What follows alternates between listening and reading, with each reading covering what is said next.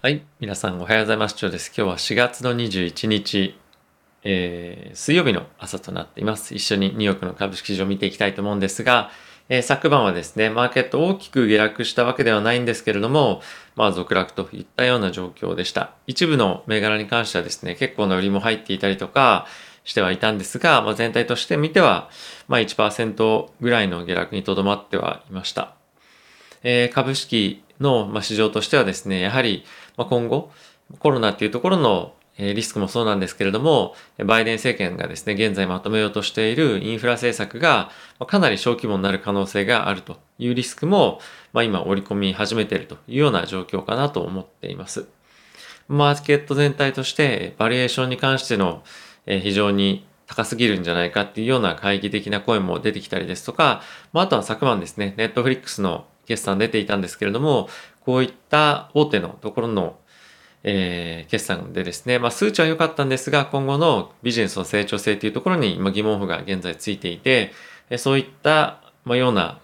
観測がですね、大手のところで出てくると、マーケット全体としても、まあ、冷え込みやすい、冷や水を浴びせられたような状況になりかねないので、今後は他の決算もですね、中止してまだまだ見ていきたいと思っています。で、ただし、まあ、全面的な売りになってるかどうかっていうと、やはりセクター間で結構ばらつきが今日に関してはあって、え、ここ最近の傾向でもあるんですが、ディフェンシブなセクターに資金が今入っているというような印象です。で特に資金の流入が見られるのが、え、まあユーティリティですとか、あとはヘルスケア、そして、え、消費財ですね。こういったところへの資金の流入というのが起こっています。まあ伝統的にこういったところの銘柄、セクターに関してはですね、えー、景気の停滞局面でも比較的、まあ、底堅いような、えー、セクターになっているので、まあ、通常通りの動きなのかなと思うんですけれども、えー、まあ、今後もですね、この展開が、ま、続くのか、もしくはこういった銘柄ですら今後売り込まれていくのかどうかっていうのは、今後のマーケット全体の流れをですね、見ていく上で非常に重要なポイントなんじゃないかなと思っています。で、小型株に関しても引き続き、まあ、特にバイオ銘柄とかですね、大きく売られるような、えー、一日ではありましたし、あとはですね、えー、ここ最近非常に個人の投資家にも人気な、まあ、フートゥーとかですね、えー、昨日23%下落してましたけれども、えー、こういった、まあ、売り要素がある銘柄っていうのは集中的に、えー、空売りですとかそういったような、えー、まあ、なんていうんですかね、ヘッジファンドからの資金も入ったりとかするので、厳しい局面にさらされるなというのは、まあ、本当に、えー、印象としてあります。ネットフリックスも11%超えて下落していますし、まあ、やはり、いい材料があってもなかなか買われないにもかかわらず悪い、悪い材料があると、本当集中的に狙われるっていうのは今のマーケットの市場環境かなというのが、えー、状況ですね。はい。えー、指数見ていきたいと思うんですが、ダウはですね、マイナスの0.75%、S&P はマイナスの0.68%、ナスダックに関してはマイナスの0.92%、ラッセル2000小型株はマイナスの1.96%という水準で、えー、終わっていました。で、金利なんですけども、米国の10年債金利は1.6%を割り込んで1.56という水準で現在推移をしています。株式市場なかなかここ最近ですね、元気ないなと、出来高伴ってないなというような日々が続いてますけれどもま、今後もですね、この4月終わって5、6、7というのは、まあ、比較的下火になりやすいような環境なので、えー、今後のですね、値動き注視していきたいなと思うんですが、まあ、特にここ最近は月末になると売りのフローが出やすくなっているので、えー、そういったところも含めて、この1週間っていうのはですね、あの、まあ、ちょっとシビアに、えー、見てポジションを固めていく必要っていうのは、えー、短期の方はあるんじゃないかなと思っています。はい。えニュース一緒に見ていきたいと思うんですけれども、え昨晩はですね、まずは FRB の、えパウエル議長からのコメントです。これ結構僕の中では、インパクトというか印象深かったコメントなんですけれども、えインフレのですね、ある程度の上昇に関しては今年ですね、容認はするんですが、オーバーシュートが起きた場合に関しては、それは一時的な対応が必要になるというようなコメントが出ていました。で、このオーバーシュートをする必要、まあ、オーバーシュートしたタイミングで対応が必要となると、金融の引き締め方向のですね、政策っていうのが何かしら行われると思いますので、株式市場にとっては非常にマイナスなコメントだったんじゃないかなと個人的には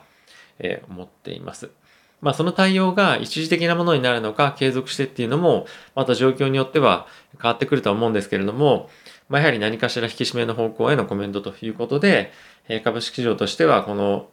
物価のところのですね、今後動きは、まあ、中心に値するような、え、ポイントになってくるかなというのが今回のでさらに思わせられるニュースでしたね。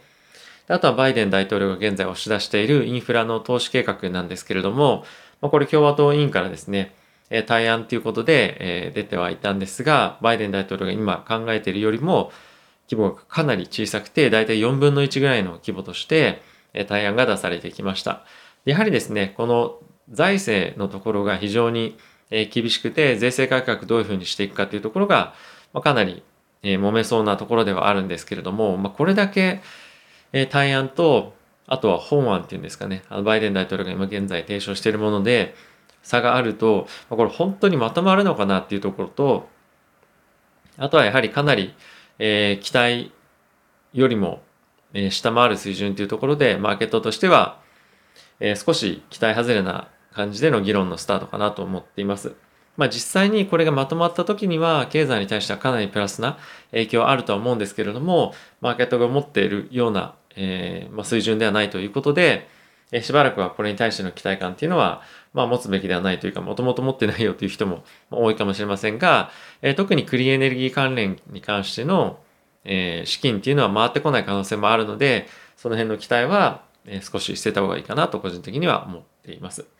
まあ、とはですね、中国の銀行なんですけれども、これまあ政府からのコメントですね。今後不良債権がかなり増加して、倒産がですね、相次ぐ可能性があるので、銀行としては資本をしっかり持っておくことを、推奨じゃないですけど、まあそういう必要がありますよというコメントが出ていました。で、これはアメリカの方でもヨーロッパでも同様だとは思うんですけども、経済としては、まあ、全体として見ると、まあいい感じにはなってきてはいるものの、まあ、依然として特に、えー、中小企業に関しては厳しい状況が続いているというような今状況なので、えー、今後もですねこの倒産の件数が、まあ、大きく上がってくるようであればマーケット全体として、えー、まあ、リスクというふうに捉えるかもしれませんし、まあ、状況によっては今後のですね経済としての動き活発さっていうのを抑え込むような状況にもなりかねないので、このあたりのニュースは引き続き注視をしていきたいなと思っています。まあ、ここ最近非常に銀行の貸し出しを制限したりですとか、まあ、いろいろ中国の政府はですね、銀行に対して対策を取ってますけれども、やはり過度な貸し出しが結構中国はあったと思うんですよね。なので、まあ、そういったところも含めて今後、あの、揺り戻しっていうんですかね、が来る可能性も大きくあるので、え注視をしていきたいなと思っています。で、ジョンソンドジョンソンなんですけれども、まあ、現在ワクチンがですね、出荷停止になってますが、え今後再開の方向となりました。どういうふうに再開になっていくかというと、まあ、パッケージにですね、えー、注意書きを、え、まあ、書くことで、まあ、こういった症状が出やすいですよというような注意書きをして、まあ、かつ、まあ、ガイドラインっていうような形で、え、こういうような状況が起きた場合、えー、は、こういうような対応してくださいというようなのが記載として、えー、まあ、つけて発送するというような状況ですね。なので、まあ、今現在、えー、懸念をされている、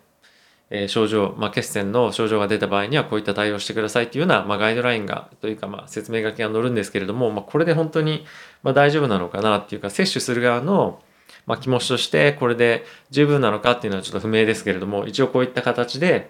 対応を行うというような状況らしいです。で、アストラゼネカのワクチンに対しても同様の措置が、対応が取られるということで、今後は欧州の方でですね、ワクチンの出荷再開っていうのが行われるというような状況なんですが、まあ、本当にワクチンの接種が進むのかどうか、ワクチンの接種を受けたい人っていうのがどれぐらいいるかっていうのは、今後見ていきたいポイントかなと思っています。で、そのジョンソンジョンソンなんですけども、決算を発表してまして、売上利益ともに予想を上回る水準で、かつですね、増配、約5%の増配というところを、え、発表をしていました。で、今回もですね、非常にジョンソンジョンソンの株価上がってましたし、まあ、今後コロナのワクチンがしっかり売れるというのも、まあ、ある一方で、まあ、それ以外のビジネスがかなりしっかりとしているということもあって、増配っていうのにつながったんじゃないかなと思ってます。やはり、まあ、製薬ですね。え今後も引き続き強い状況が続いていきそうだなという印象です。で、マイクロソフトが、えー、ディスコードの買収の話出てましたけれども、えー、これはですね、もう直接自分たちで上場の方向で話を進めるとようなことで、破談になったというニュースが出ていました。で、他にも数社、ディスコード買収にですね、興味持っていた企業もたくさんあったようなんですけれども、まあ、ここ最近の IPO 市場見て、IPO というかまあ上場市場ですかね、見てみると、まあ、かなり活況ということもあって、自分たちでやりましょうというような方向性になったそうです。ディスコード上場したらかなり注目銘柄なので、え注視していきたいなと思ってます。あとは、ネットフリックスですね。あの、先も申し上げましたけれども、え利益も、え売上も非常に良かったんですけれども、え1月から3月、第1四半期のですね、新規の顧客獲得数、契約数が、え予想を大きく下回っていました。で、実数は約398万件で、アナリストの予想がですね、625万件ということで、まあ、結構な差があったんじゃないかなと思っています。で、第2四半期に関しては、会社の予想は100万件にもかかわらず、アナリストの予想っていうのがですね、現在480万ということで、これそもそもかなり乖離がある中で、これどういうふうに株価は織り込むというか反応していくのかなっていうのは今後、あの、第2四半期の決算を発表するタイミングではあの注目かなと思ってます。こんなにもうそもそも会社の見通しと、まあ、アナリストの予想が違う中で、これ株どういうふうに買っていくのかなってなると、やっぱりネットフリックのネットフリックスの株買いづらくなりますよね。なので、えー、まあ、こういった大手のところの、えー、決算の悪い決算出てくると、やはりマーケット全体としても株価買いづらくな、株が買いづらくなるなというのはあるので、まあ、ある程度、一定程度の影響はやっぱりあるかなとは思ってます。ただでさえ、ここ最近は決算いい数字が出てきたとしても、まあ、ガイダンスが悪くて株価なかなか上がらないという状況続いてますので、まあ、同じようなですね、えー、特にまこのサブスク系の配信系っていうのは結構やっぱ厳しい状況に置かれるのかなと思ってます。まあ、一つそのなかなか契約数伸びなかった理由としては、コロナの影響もあって、独自のですね、自社コンテンツの作成、制作ができなかったっていうのもあったそうなので、今後も同じだと思うんですよね、状況としては。なので、えー、展開として引き続き厳しい状況が続くかなと思っています。